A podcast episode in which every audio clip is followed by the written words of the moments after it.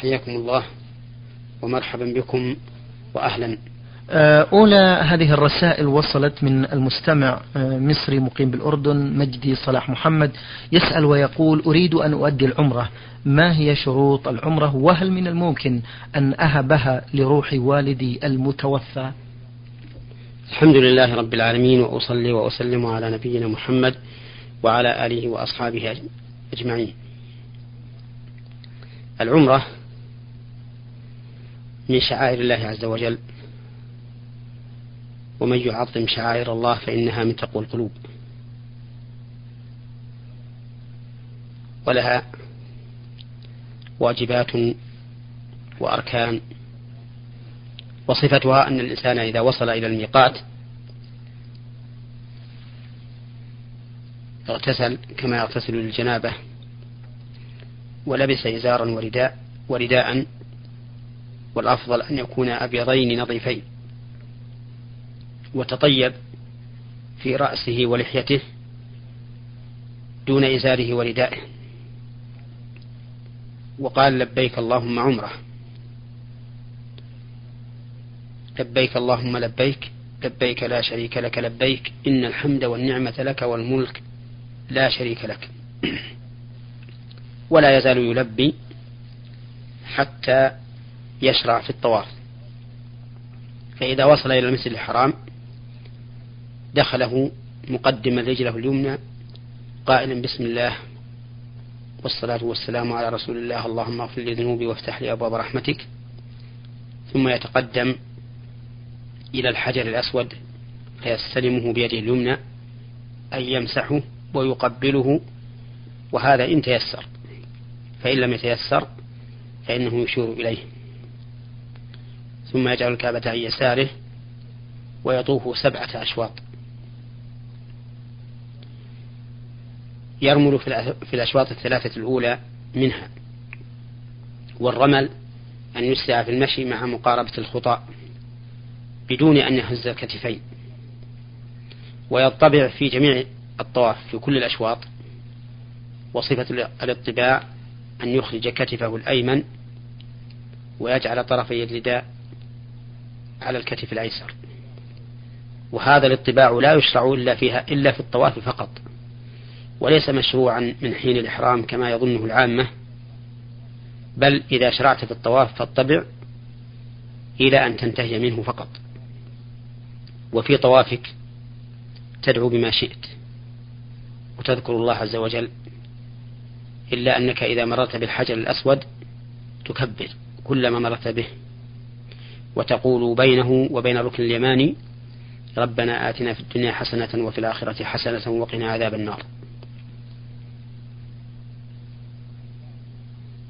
وقد شاع عند كثير من الناس كتيبات فيها أدعية مخصوصة لكل شوط وهذه الأدعية المخصوصة لكل شوط ليست من السنة بل هي بدعة.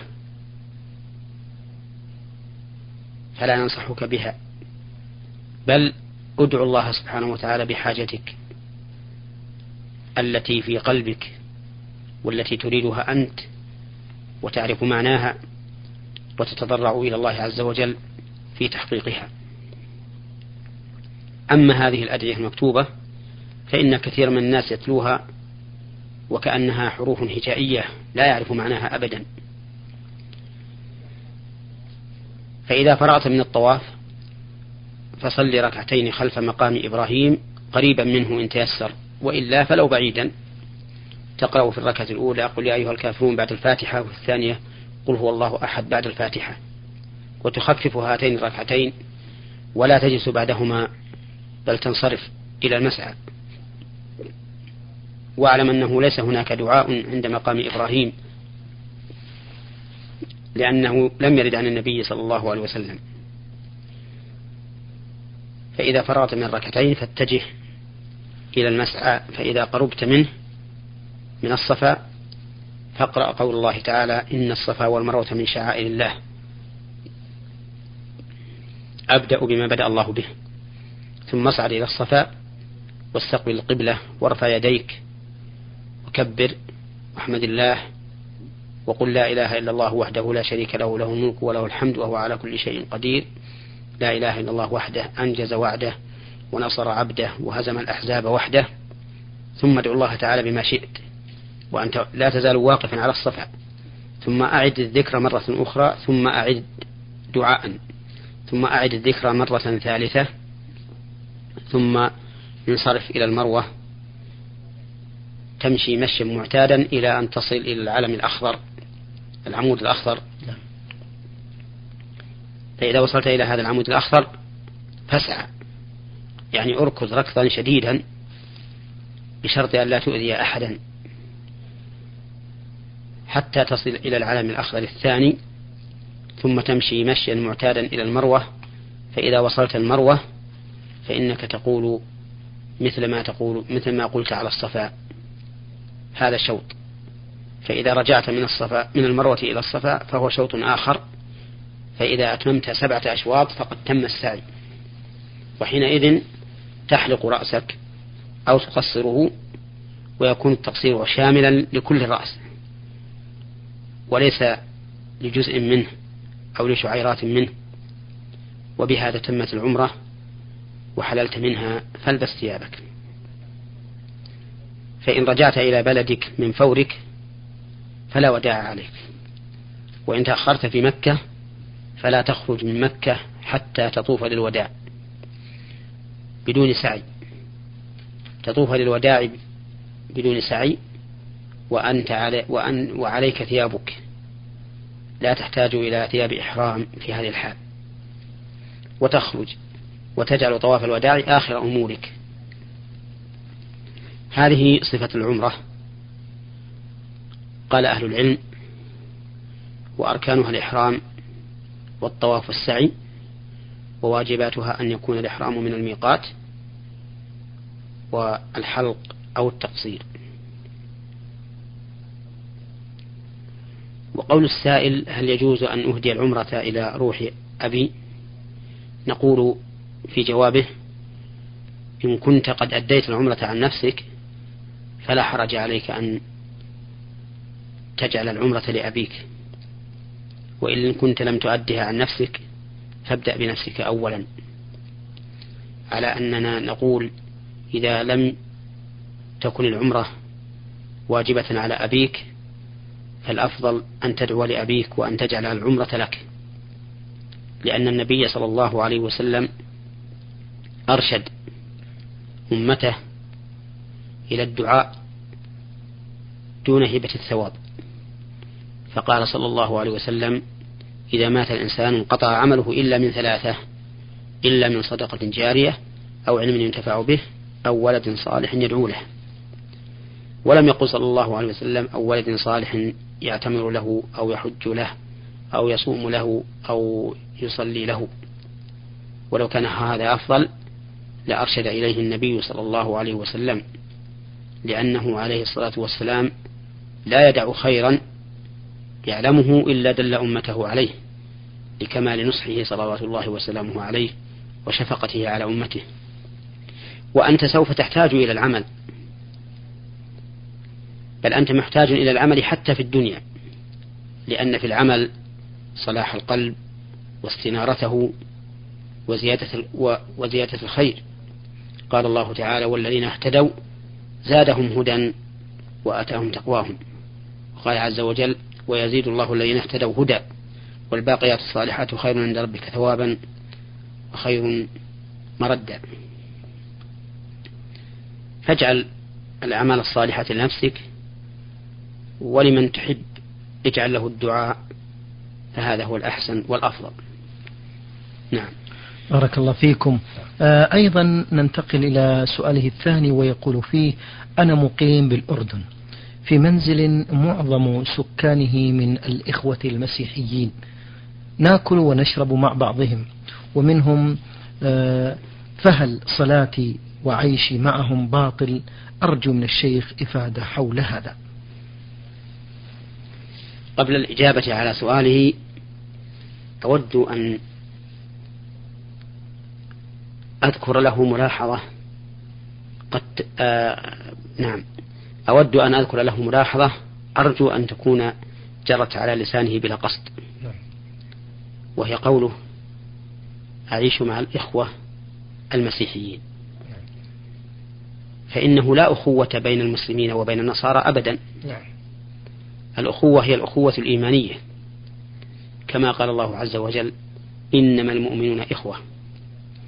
وإذا كانت أخوة وإذا كانت قرابة النسب تنفى مع اختلاف الدين فكيف تثبت الأخوة مع اختلاف الدين وعدم القرابة؟ قال الله عز وجل عن نوح وابنه لما قال نوح عليه الصلاة والسلام رب إن ابني من أهلي وإن وعدك الحق وأنت أحكم الحاكمين قال يا نوح إنه ليس من أهلك إنه عمل غير صالح. فلا أخوة بين المؤمن والكافر أبدا. بل الواجب على المؤمن أن لا يتخذ الكافر وليا. كما قال الله تعالى يا أيها الذين آمنوا لا تتخذوا عدوي وعدوكم أولياء تلقون إليهم بالمودة. وقد كفروا بما جاءكم من الحق. فمن هم أعداء الله؟ أعداء الله هم الكافرون. قال الله تعالى من كان عدوا لله وملائكته ورسله وجبريل وميكال فإن الله عدو للكافرين. وقال سبحانه وتعالى يا أيها الذين آمنوا لا تتخذوا اليهود والنصارى أولياء بعضهم أولياء بعض. ومن يتولهم منكم فإنه منهم إن الله لا يهدي القوم الظالمين. فلا يحل للمسلم أن يصف الكافر أيا كان نوع كفره سواء كان نصرانيا أم يهوديا أم مجوسيا أم ملحدا دهريا لا يجوز له أن يصفه بالأخ أبدا. فاحذر يا أخي مثل هذا التعبير.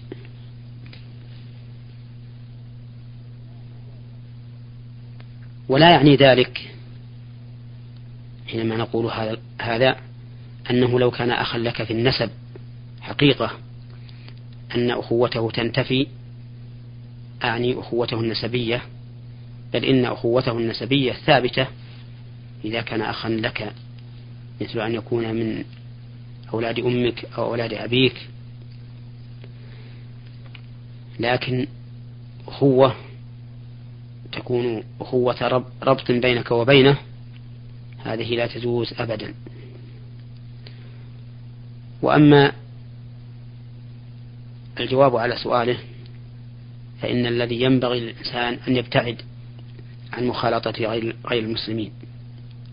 ابتعد عنهم لأن مخالطتهم تزيل الغيرة الدينية من قلبه وربما تؤدي إلى مودتهم ومحبتهم.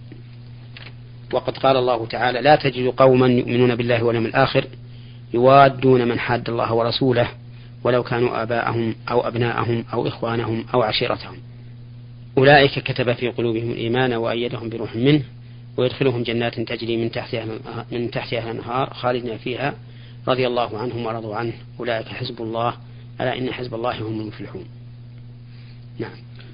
آه هذه رسالة وصلت من العراق بابل محمد فيصل يبدأ رسالته بسم الله الرحمن الرحيم آه إلى أصحاب الفضيلة العلماء في برنامج نور على الدرب آه أحييكم تحية طيبة مباركة وإلى برنامجكم نور على الدرب لما التمست فيه من كل خير وكل هدى في الإجابة على أسئلة المستمعين التي تصعب عليهم. آمل أن تجيبوني على أسئلتي بارك الله فيكم. إنني أرى كثيرا من الناس يؤدون فريضة الحج ويصومون شهر رمضان مع أنهم لا لا يصلون. هل هذا مبرر لهم أم باطل؟ أفيدونا بارك الله فيكم. هذه المسألة مسألة عظيمة وخطيرة يقع فيها بعض الناس بأن يكونوا يصومون ويحجون ويعتمرون ويتصدقون ولكنهم لا يصلون. فهل أعمالهم الصالحة هذه مقبولة عند الله عز وجل أم مردودة؟ هذا ينبني على الخلاف في تكفير تارك الصلاة. فمن قال إنه لا يكفر قال إن هذه الأعمال مقبولة. ومن قال إنه يكفر قال إن هذه الأعمال غير مقبولة. ومرجع خلاف العلماء ونزاعهم كتاب الله وسنة رسول الله صلى الله عليه وسلم لقوله تعالى وما اختلفتم فيه من شيء فحكمه إلى الله وقوله فإن تنازعتم في شيء فردوه إلى الله والرسول إن كنتم تؤمنون بالله واليوم الآخر ذلك خير وأحسن تأويلا. ونحن إذا رددنا نزاع العلماء في هذه المسألة إلى كتاب الله وسنة رسوله وجدنا أن كتاب الله وسنة رسوله صلى الله عليه وسلم يدلان على أن تارك الصلاة كافر. وأن كفره كفر أكبر مخرج عن الملة. فمن ذلك قوله تعالى في المشركين فإن تابوا وأقاموا الصلاة وآتوا الزكاة فإخوانكم في الدين. فإن هذه الجملة الشرطية تدل على أنه لا تتم الأخوة لهؤلاء إلا بهذه الأمور الثلاثة التوبة من الشرك وإقام الصلاة وإيتاء الزكاة. وإذا كانت هذه الجملة شرطية فإن مفهومها أنه إذا تخلف واحد منها لم تثبت الأخوة الدينية بيننا وبينهم. ولا تنتفي الأخوة الدينية بين المؤمن وغيره إلا بانتفاء الدين كله. لا يمكن أن تنتفي بالمعاصي ولو عظمت. فمن أعظم المعاصي قتل المؤمن. وقد قال الله فيه ومن يقتل مؤمنا متعمدا فجزاؤه جهنم خالدا فيها وغضب الله عليه ولعنه وأعد له عذابا عظيما. ومع ذلك فقد قال الله تعالى في آية القصاص يا أيها الذين آمنوا كتب عليكم القصاص في القتلى الحر بالحر والعبد بالعبد والأنثى بالأنثى فمن عفي له من أخيه شيء فاتباع بالمعروف وأداء إليه بإحسان. فجعل الله تعالى القتيل أخا للقاتل مع أن القاتل قتله وهو مؤمن وقتل المؤمن من أعظم كبائر الذنوب بعد الشرك. وهذا دليل على أن المعاصي وإن عظمت لا تنتفي بها الأخوة الدينية. أما الكفر فتنتفي به الأخوة الدينية. فإن قلت هل تقول بكفر من منع الزكاة بخلا؟ قلت لولا الدليل لقلت به بناء على هذه الآية. ولكن هناك دليل رواه مسلم في صحيحه من حديث أبي هريرة في مانع الزكاة حيث ذكر عقابه ثم قال بعد ذلك ثم يرى سبيله إما إلى الجنة وإما إلى النار. وكونه يرى سبيلا له إلى الجنة دليل على أنه لم يخرج من الإيمان وإلا ما كان له طريق إلى الجنة. وأما من السنة فمثل قوله صلى الله عليه وسلم فيما رواه جابر بين الرجل وبين الشرك والكفر ترك الصلاة. أخرجه مسلم في صحيحه. وقول وقوله صلى الله عليه وسلم فيما رواه بريدة وأخرجه أهل السنن العهد الذي بيننا وبينهم الصلاة فمن تركها فقد كفر. وهذا هو الكفر المخرج عن الملة لأن النبي صلى الله عليه وسلم جعل بين الإسلام بين إسلام هذا الرجل وكفره فاصلا وهو ترك الصلاة. والحد الفاصل يمنع من دخول المحدودين بعضهما ببعض. فهو إذا خرج من هذا دخل في هذا ولم يكن له حظ من الذي خرج منه. وهو دليل واضح على أن مراد الكفر هنا الكفر المخرج عن الملة. وليس هذا مثل قوله صلى الله عليه وسلم اثنتان في الناس هما بهم كفر الطعن في النسب والنياحة عن الميت. لأنه قال هما فقط بهم كفر أي أن هذا أي أن هذين العملين من أعمال الكفر. وكذلك قوله عليه الصلاة والسلام سباب المسلم فسوق وقتاله كفر فجعل الكفر منكرا عائدا على القتال فقط. أي أن القتال كفر بالأخوة الإيمانية ومن أعمال الكافرين لأنهم هم الذين يقتلون المؤمنين. وقد جاءت الآثار عن الصحابة رضي الله عنهم بكفر تارك الصلاة. فقال عبد الله بن شقيق وهو من التابعين الثقات كان أصحاب النبي صلى الله عليه وسلم لا يرون شيئا من الأعمال تركه كفر غير الصلاة. ونقل إجماع الصحابة على ذلك أي على أن تارك الصلاة كافر كفرا مخرجا عن الملة نقله إسحاق بن راهوية الإمام المشهور. والمعنى يقتضي ذلك فإن كل إنسان في قلبه إيمان يعلم ما للصلاة من أهمية وما فيها من ثواب وما في تركها من عقاب يعلم ذلك لا يمكن أن يدعها خصوصا إذا كان قد بلغه أن تركها كفر بمقتضى دلالة الكتاب والسنة فإنه لا يمكن أن يدعها ليكون من الكافرين. وبهذا علمنا أن دلالة الكتاب والسنة وآثار الصحابة والاعتبار الصحيح كلها تدل على أن من ترك الصلاة فهو كافر كفرا مخرجا عن الملة. وقد تأملت ذلك كثيرا. ورجعت ما أمكنني مراجعته من كتب أهل العلم في هذه المسألة. وبحثت مع مع من شاء الله تعالى ممن تكلمت معهم في هذا الأمر. ولم يتبين لي إلا أن القول الراجح هو أن تارك الصلاة كافر كفرا مخرجا عن الملة.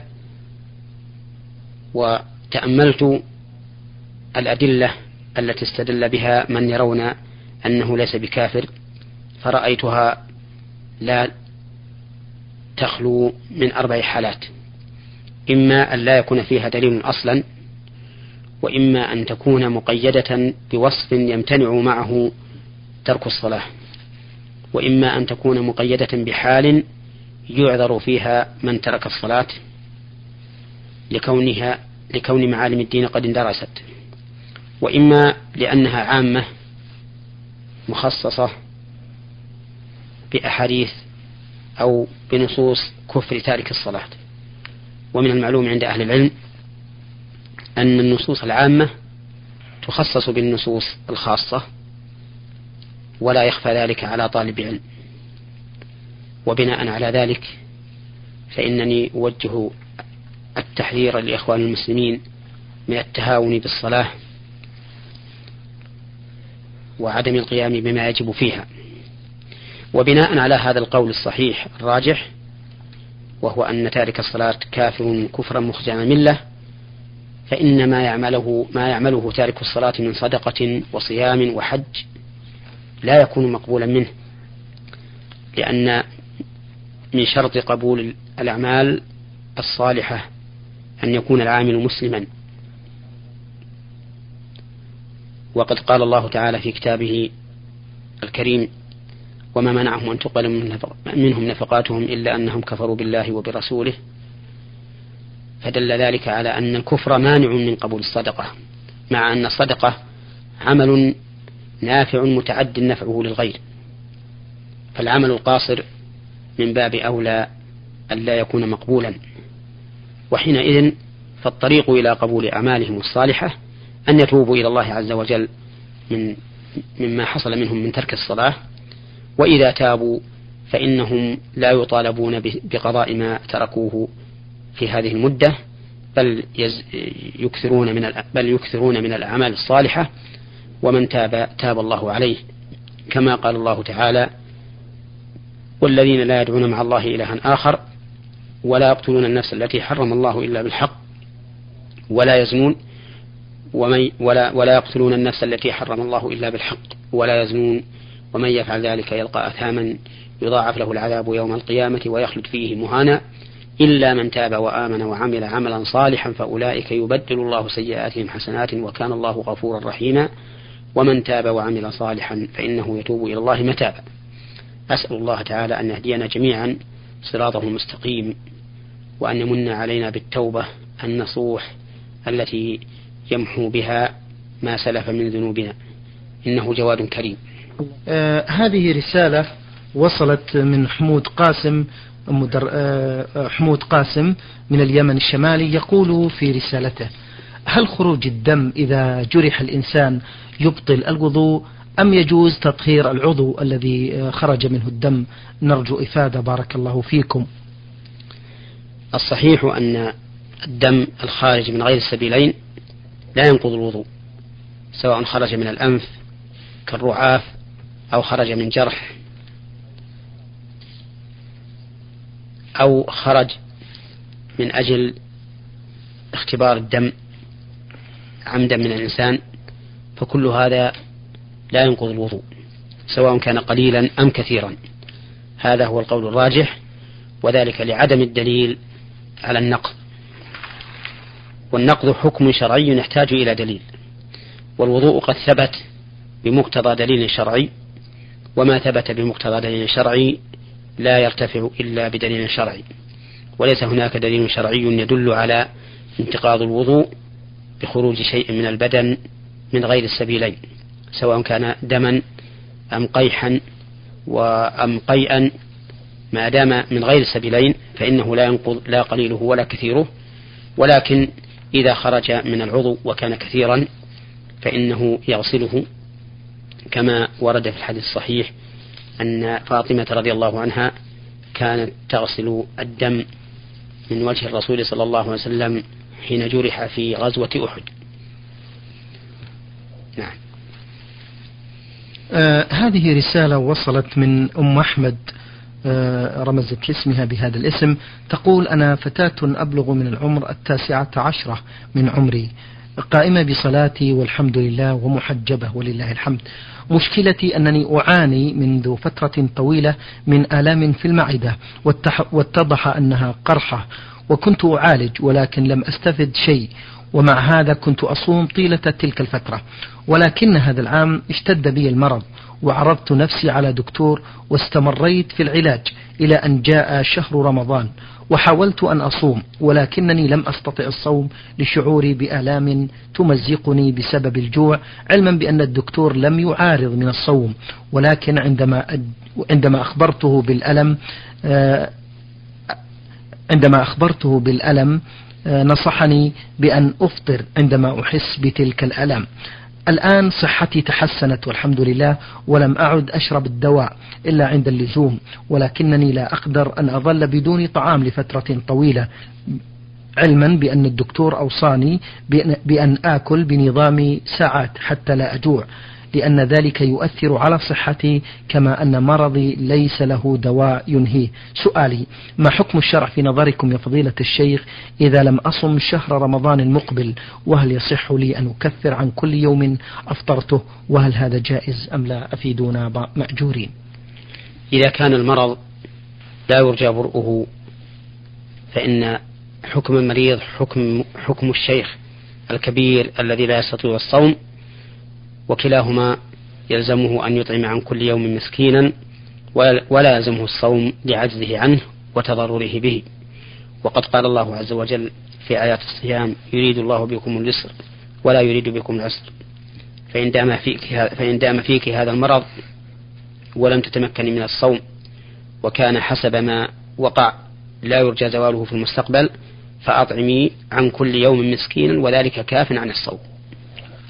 في نهاية هذه الحلقة نتوجه بالشكر الجزيل لفضيلة الشيخ محمد بن صالح بن عثيمين الأستاذ بكلية الشريعة.